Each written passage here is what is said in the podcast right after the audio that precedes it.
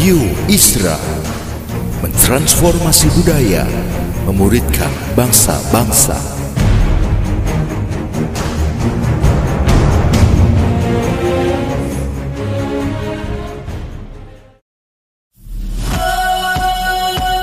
Suara Transformasi Membagikan inspirasi tentang karya-karya memuridkan bangsa dengan nilai-nilai Kristiani dalam berbagai sisi kehidupan. Selamat mendengarkan.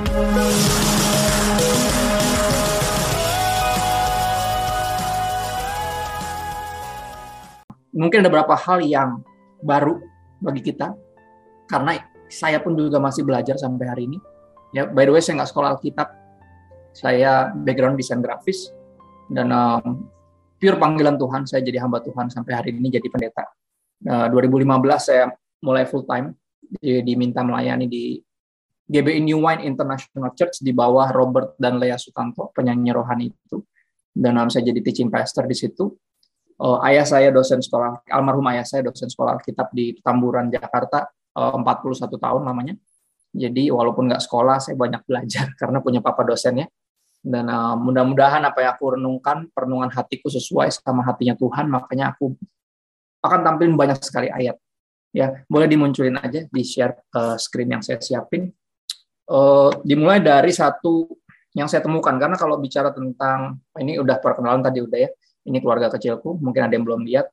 Dan um, aku menemukan di philosophyquestion.com ya fakta yang menarik tentang what makes a strong nation. Kira apa sih yang membuat suatu bangsa itu kuat? Istilah bangsa yang kuat itu yang seperti apa sih? Ya dan ditemukan bahwa gini bangsa yang kuat terdiri dari banyak faktor yang berbeda. Jadi di satu bangsa di, dinyatakan ini faktornya beda-beda. Ya, lebih dari sekedar memiliki militer yang kuat atau bahkan memiliki pemimpin yang kuat. Nah ini menarik. Lebih dari itu lebih dari militer yang kuat dan pemimpin yang kuat. Padahal kita identikin kalau bangsa yang kuat pasti pemimpinnya kuat dan militernya juga kuat. Itu dua kriteria. Tapi ternyata lebih dari itu. Ya, dan lucunya di salah satu bagiannya adalah dikatakan demikian, pendidikan membuat sebuah bangsa menjadi kuat. Nah, berkaitan dengan uh, keluarga. Ya, pendidikan tentang keluarga ini yang unik kenapa? Karena uh, di Alkitab sebenarnya referensi kita banyak kan belajar gimana caranya jadi anak bukan gimana cara jadi orang tua. Nggak terlalu diajarin, makanya uh, panutan kita soalnya Yesus. Yesus mengajarkan kita jadi anak yang baik itu seperti apa. Ya penundukan dirinya kepada Bapa, ya ketaatan sepenuhnya kepada kehendak Bapa. Ya dan dan dan ini yang membuatnya jadi unik. Kenapa? Karena pendidikan tentang strong family ini nampaknya sangat berkaitan dengan fokus kita kepada Kristus dan fokus kita kepada menjadi seorang anak bukan menjadi orang tua. Makanya apa kerap kali bahkan buku-buku Kristen pun banyak kali juga hampir setengahnya berisi nasihat-nasihat dari uh, apa ya uh, filosofis dan juga uh, apa namanya kebenaran tentang keluarga-keluarga yang sehat dari dunia bukan dari Alkitab sendiri. Mungkin ada beberapa contoh keluarga di Alkitab ada banyak contoh.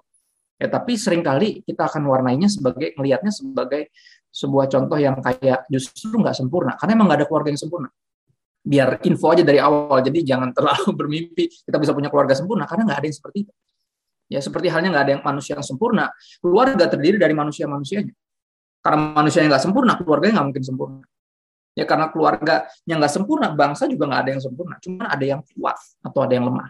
Dan akan sangat berkaitan dengan perenungan kita akan Kristus. Ya kita mengikut Kristus dengan sungguh-sungguh atau enggak. Menarik uh, tadi pagi aku uh, sharing firman di Ah, penerimaan mahasiswa baru. Yang terkenal dengan dulu tawuran pada Universitas Kristen. Universitas Kristen kok terkenal tawurannya nggak nyambung. Tapi puji Tuhan enggak puji Tuhan enggak dan um, ini kali ketiga kayaknya aku uh, beri apa khotbah di penerimaan mahasiswa baru dan aku bagian satu ayat ini boleh di next ayat ini tentang pendidikan ilmu yang sejati karena mereka baru masuk kuliah jadi aku yakinin mereka bahwa yang terpenting itu sebenarnya apalagi namanya udah Kristen ya, Universitas Kristen, harusnya fokusnya itu pertama itu dari rasa hormat dan takut akan Tuhan. Ayatnya menarik. Bahasa Indonesia masa kini tulis gini dari Amsal 1 ayat 7. Untuk memperoleh ilmu sejati, pertama-tama orang harus mempunyai rasa hormat dan takut kepada Tuhan. Menarik ya? Sederhana banget. Orang bodoh tidak menghargai hikmat dan tidak mau diajar. Ya kalau emang benar pendidikan buat sebuah bangsa jadi kuat dan pendidikan ternyata ilmu sejati. Ya, pertama-tama kita harus fondasikan yaitu di atas rasa hormat dan takut kepada Tuhan. Menarik ya? Ayatnya sederhana sekali. Ya bisa di screenshot, bisa di foto. Ini bahasa Indonesia masa kini. Dan ini yang ini yang Alkitab katakan tentang uh, orang laki-laki yang takut akan Tuhan. Kenapa? Karena Alkitab ini selalu berfokus dari kepada banyakkan ke laki-laki. Kenapa? Karena laki-laki uh, akan jadi kepala keluarga. Ya, akan jadi pemimpinnya. Ya, akan jadi bapak seperti Tuhan yang adalah bapak. Ya, makanya fokusnya ke situ. Coba lihat uh, slide berikutnya di Mazmur 128 ayat 3 sampai 4 dikatakan seperti ini. Istrimu akan menjadi seperti pohon anggur yang subur di dalam rumahmu. Oke, okay? anak-anakmu seperti tunas pohon zaitun sekeliling mejamu. Sesungguhnya demikianlah akan diberkati orang laki-laki yang apa? Yang takut akan Tuhan. Ya, jadi kuncinya selalu di situ. Ya. Man of God. Real man of God. Ya, fokus kita di situ. Nah, tentunya berbicara tentang real man of God, kita bicara tentang Tuhan Yesus. Ya, di Matius 2, 23 ayat 8 sampai 11. Slide berikutnya boleh dimunculin. Aku berusaha cepat karena materiku ini cukup padat.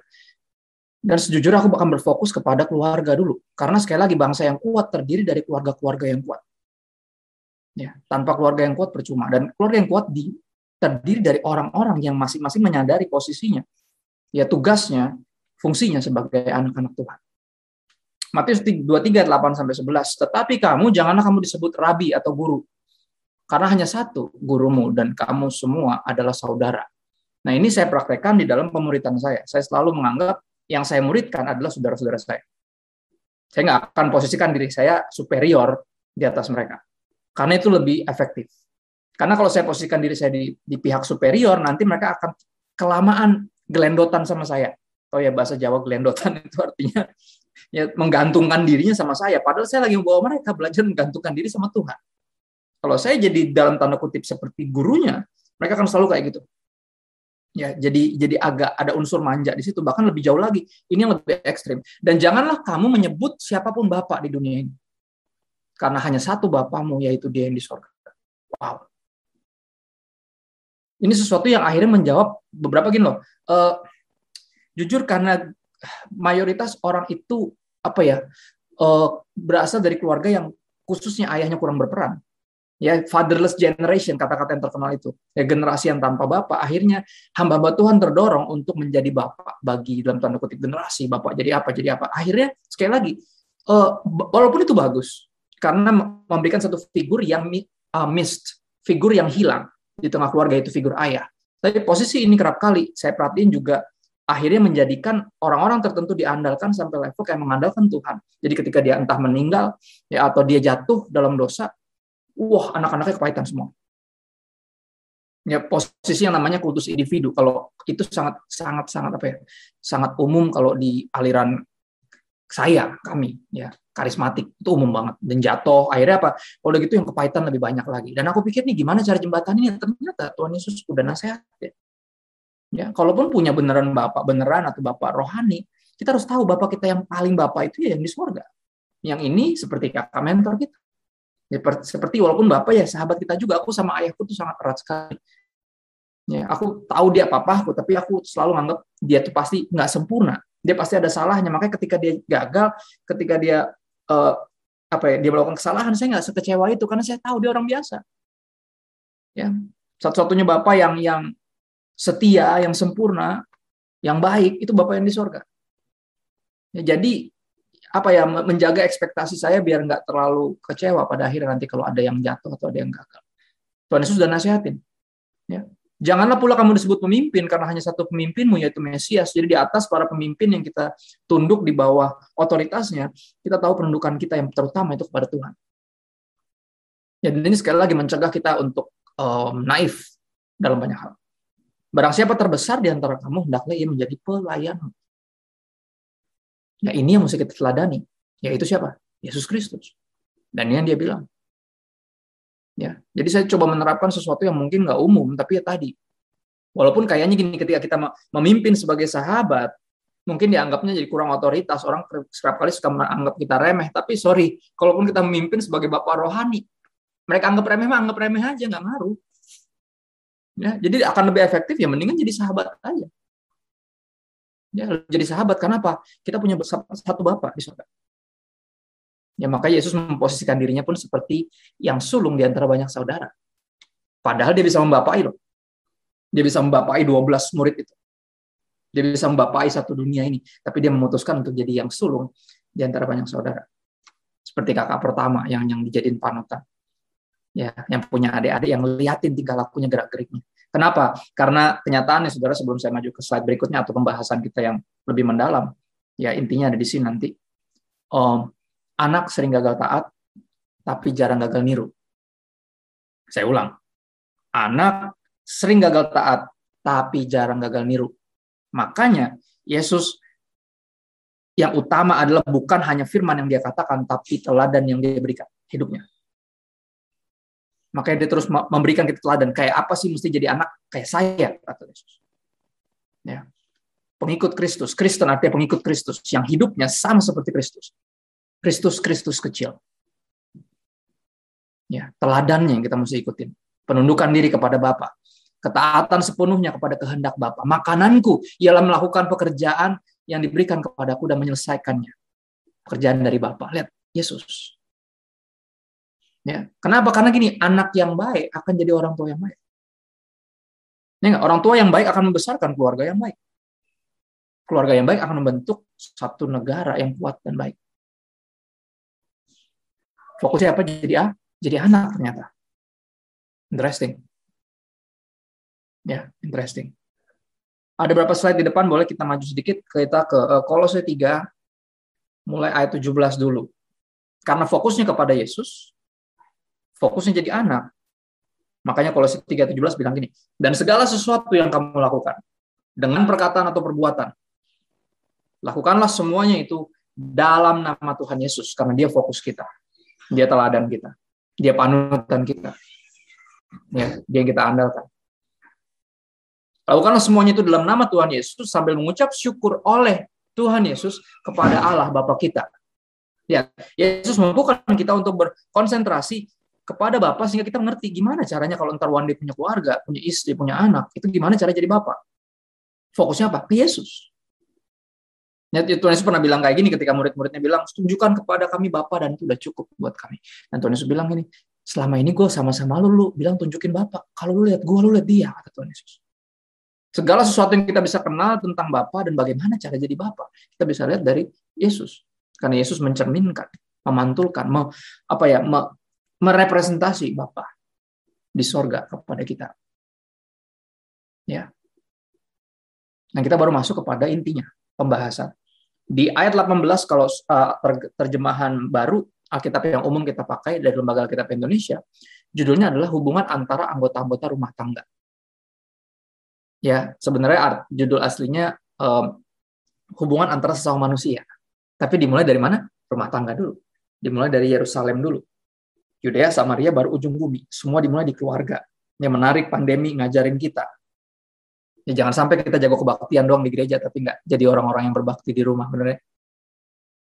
Ya, saya, saya melayani di anak-anak muda, kerap kali masalahnya itu. Ya, mereka sangat-sangat jago kebaktian, karena kerap kali lari dari rumah ke persekutuan, karena persekutuan itu jadi tempat pelarian, tempat mereka tampil, menunjukkan diri, dihargai, karena di rumah nggak kayak gitu. Ya, akhirnya pelayanan jadi ajang tampil, jadi berantem sendiri juga di pelayanan. Karena mencari sesuatu yang nggak didapat di rumah, yaitu pengakuan, kasih, ya penghargaan, akhirnya nyarinya di situ. Ngaco. Akhirnya apa? Eh, apa namanya? Si dilemanya adalah jago kebaktian di gereja, di persekutuan, tapi nggak jadi anak yang berbakti di rumah. Akhirnya konflik mulu. Ya akhirnya keluar, justru keluarganya yang nggak mau ke gereja, padahal dia yang pelayanan di gereja. Ya, karena tadi akhirnya apa? Pandemi ini Tuhan izinkan ada pandemi ini untuk menyadarkan kita bahwa kita harus pertama jadi pelayan, jadi hamba ya di rumah. Itu justru tempat ibadah kita nomor satu sebenarnya. Kalau bicara tempat ya. Ya. Dimulai dengan para istri. Ya sekali lagi yang udah menikah atau yang mau menikah, perhatikan ini sungguh-sungguh. Hai istri-istri tunduklah kepada suamimu sebagaimana seharusnya di dalam Tuhan bahasa Indonesia masa kini tulis, begitulah seharusnya kelakuanmu sebagai orang Kristen. Ya ini para istri. Fokus penundukan diri kepada suami dari para istri adalah karena ini yang Tuhan mau. Ini firman Tuhan, ini kebenarannya. Jadi walaupun nanti suaminya bertingkahnya kayak gimana, penundukan dirinya para istri-istri Kristen kepada para suaminya adalah berdasarkan penghormatan, ketaatan, penundukan diri kepada Tuhan. Ya, 1 Petrus 3 1 sampai 6. Tujuannya apa istri-istri tunduk kepada suaminya? Supaya jika ada di antara mereka yang tidak taat kepada firman, mereka juga tanpa perkataan dimenangkan oleh kelakuan istrinya. Ya. Jika mereka melihat bagaimana murni dan salehnya hidup istri mereka itu. Jadi bisa memenangkan suami-suami yang mungkin Kristen tapi nggak kayak Kristen, ya Kristen pro setan. Saya bilang Kristen tapi lebih pro setan gitu hidupnya nggak jelas gitu. Ya, mereka bisa dimenangkan tanpa perkataan. Jadi yang suka khotbahin suaminya, ibu-ibu please deh, nggak efektif. Udah capek, sepaneng ya kan, tarik urat, darah tinggi, emosi, ya eh, kena mental, nggak ada gunanya karena emang bukan begitu caranya memenangkannya. Ya dimenangkan oleh kelakuan istrinya jika mereka melihat bagaimana murni dan salehnya hidup istri mereka itu ayat 5 langsung loncat. Sebab demikianlah caranya perempuan-perempuan kudus dahulu berdandan, yaitu siapa mereka perempuan-perempuan yang menaruh pengharapannya kepada Allah. Mereka ngapain? Mereka tunduk kepada suaminya. Ya, penundukan diri istri Kristen kepada suaminya berdasarkan penundukan diri menunjukkan pengharapannya kepada Tuhan bukan kepada suaminya. Bukan kepada pertolongan bahkan pendeta sekali. Ya. Sama seperti Sarah taat kepada Abraham dan menamai dia tuannya. Ini para istri. Fokus sama siapa? Yesus. Penundukan Kristus kepada Bapa. Penundukan diri Yesus kepada kehendak Bapa itu jadi teladan yang sempurna. Sampai menderita di kayu salib loh. Jadi rasanya menderita itu justru di jalur yang benar. Karena emang begitu. Ya, kita fokus sama Yesus. Ingat fokusnya jadi A, jadi anak. Berikutnya, buat para suami. Next boleh. Hai suami-suami, kasihilah istrimu dan janganlah berlaku kasar terhadap dia. Harus sampai level mana mengasihinya? Ya. Harus sampai level mana? Seperti Kristus memberikan nyawanya bagi jemaat. Harus sampai situ. Ya. Jangan berlaku kasar terhadap dia. Kasih istrimu. Dan tuntutan para suami kayaknya kok cuma gitu doang, Pak. Oh, jangan cuma gitu doang, Bu.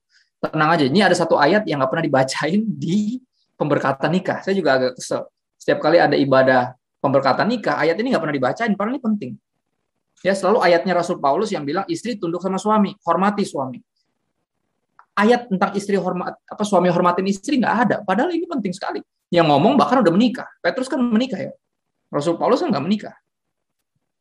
Tapi ayat ini somehow suka absen, padahal ini ayat penting banget. Ini ayat cuma satu dari enam ayat yang tadinya buat yang tadi buat para istri enam ayat, buat suami cuma satu. Kenapa? Karena suami nggak bisa dikotbahin. Ya, cukup ditonjok pakai satu ayat ini aja. Ayat ini keras sekali. Perhatiin. Demikian juga kamu, hai suami-suami, hiduplah bijaksana dengan istrimu. Ya, considerate, penuh pertimbangan, nggak bisa sembarangan. Ya, sebagai kaum yang lebih lemah.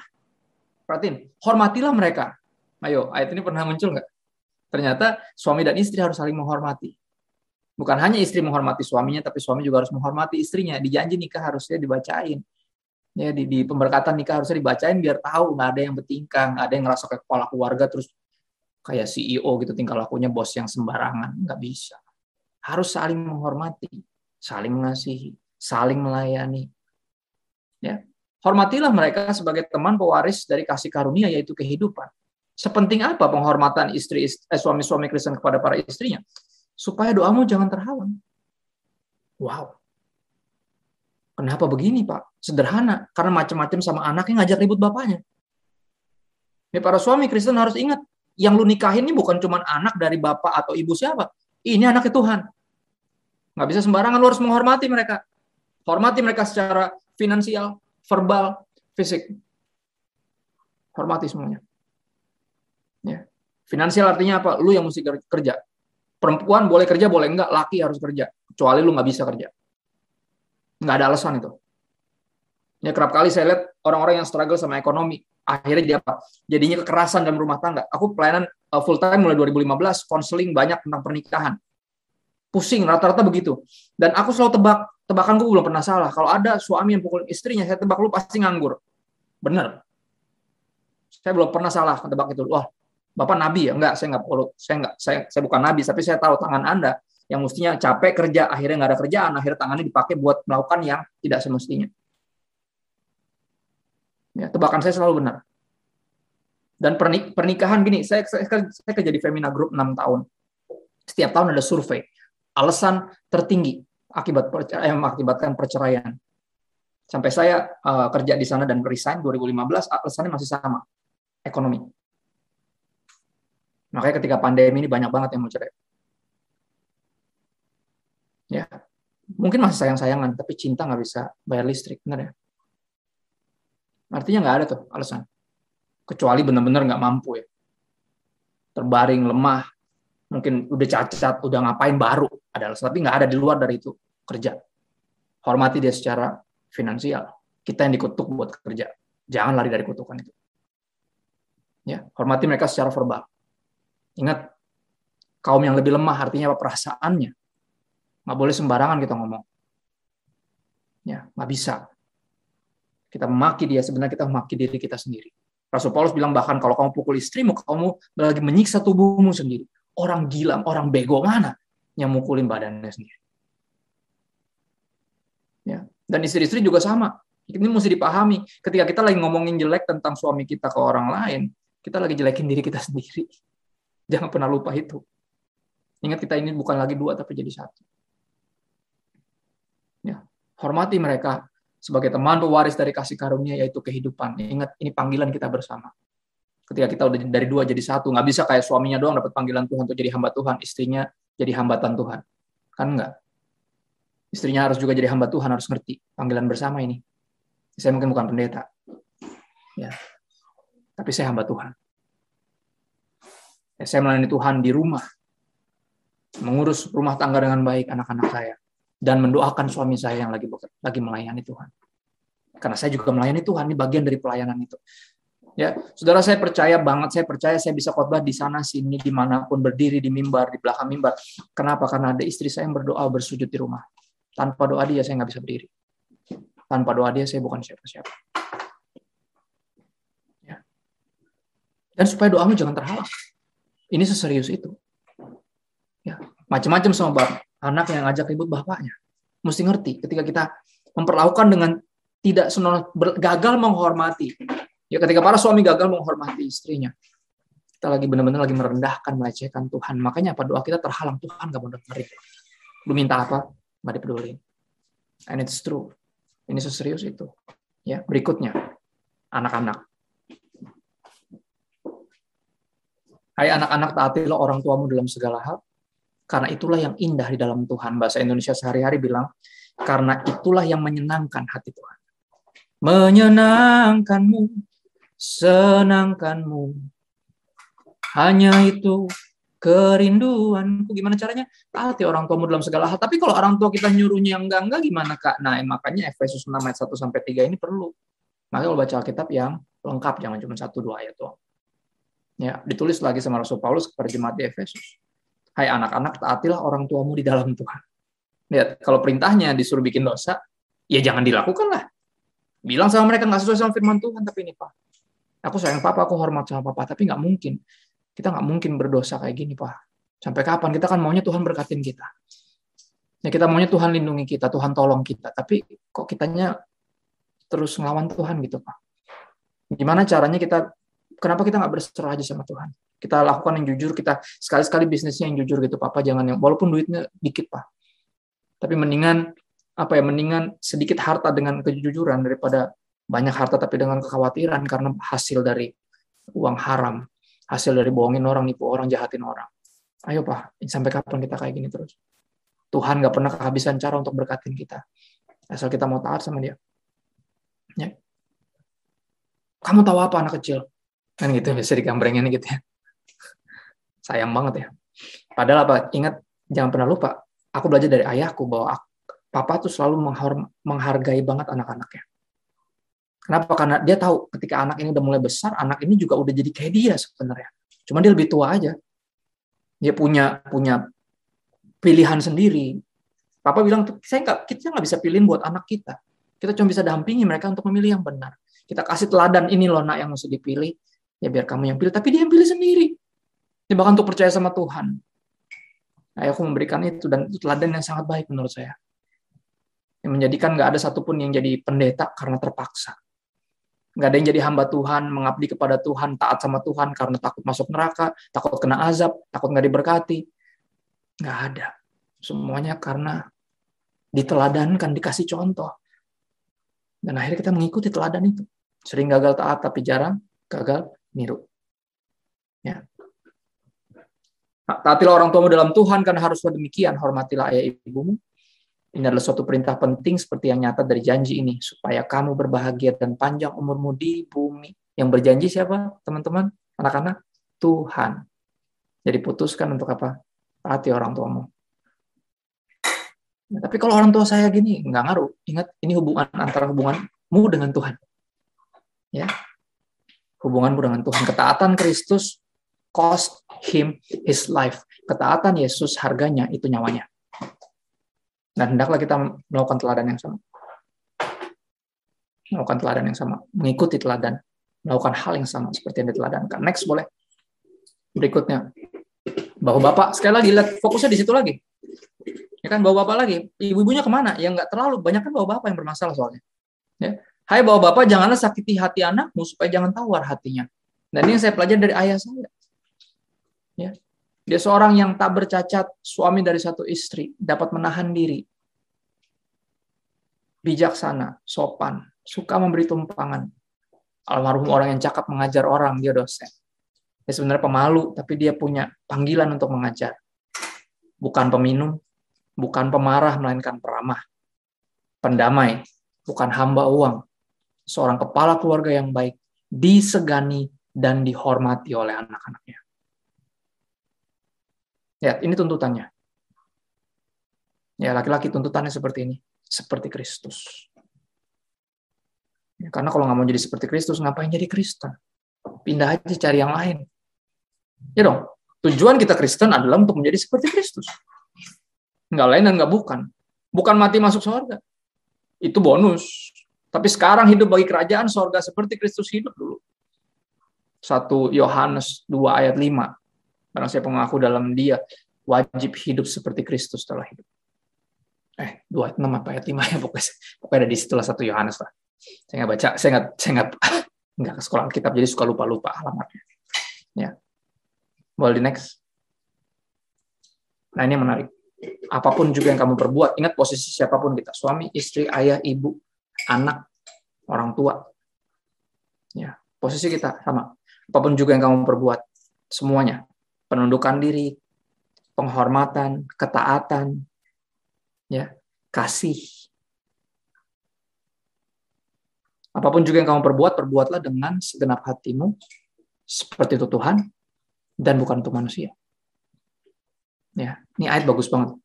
Ini ayat yang membuat saya dengan pendirian saya yang tetap. Saya di mana pun lagi ngumpul, mau sama lagi konteksnya kebangsaan atau apa, saya selalu bilang saya berharap lebih banyak lagi orang yang jadi radikal Kristen.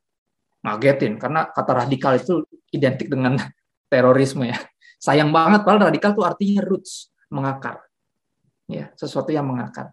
Kenapa mesti jadi radikal Kristen? Karena gini, radikal Kristen nggak berbahaya radikal Kristen justru bisa jadi berkat. Kenapa? Karena kita mengikuti teladan dari dia yang bukan mengambil nyawa, tapi memberikan nyawanya kita sekali salib. Benar ya? Dan ini yang make a strong nation. Ketika semua orangnya tidak hidup, tidak lagi hidup bagi dirinya sendiri.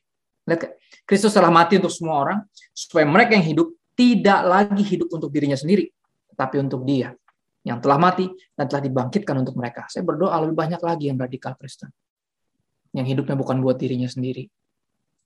Ya, sehingga melayani sungguh-sungguh melayani itu artinya bukan hidup bukan buat dirinya sendiri. Ya, benar gak? Indonesia bisa merdeka karena jasa para pahlawan yang tidak hidup buat diri mereka sendiri. Gimana cara ngisi kemerdekaan, Pak, Pak Pendeta? Sama. Dengan tidak hidup buat diri sendiri. ya. 2012 itu jadi penanda saya dulu muak sama politik. Muak, M U A K, muak habis. Karena saya lihat semuanya politikus. 2012 tiba-tiba muncul dua tokoh ini yang unik. Dua orang ini unik sekali. Ya, nggak peduli apa agamanya, tapi dua orang ini hidup bukan buat diri mereka. Mereka mengabdi kepada bangsa dan negara. Buat saya, kalau ada lebih banyak orang kayak gini, Indonesia berbeda. Indonesia jadi strong nation. Dimulai dari apa? Dari orang-orang yang dari kecil diajarin sama orang tuanya untuk bekerja keras, jujur, berintegritas. Semua dimulai dari rumah. Tapi semua dimulai dari pertama di sini dulu. Karena hati kita tuh kayak rumah. Siapa yang tinggal di sini? Setan kah? Siapa yang bertahta di situ? Diri kita sendiri atau Kristus. Ya. Atau Kristus. Ayat terakhir. Habis kita ngobrol. Boleh di next, yang terakhir. Jadi siapa yang ada dalam Kristus, ialah ada ciptaan yang baru. Yang lama sudah berlalu, sesungguhnya yang baru sudah datang.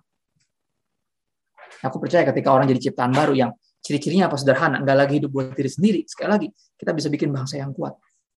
Bangsa yang terdiri dari para pahlawan.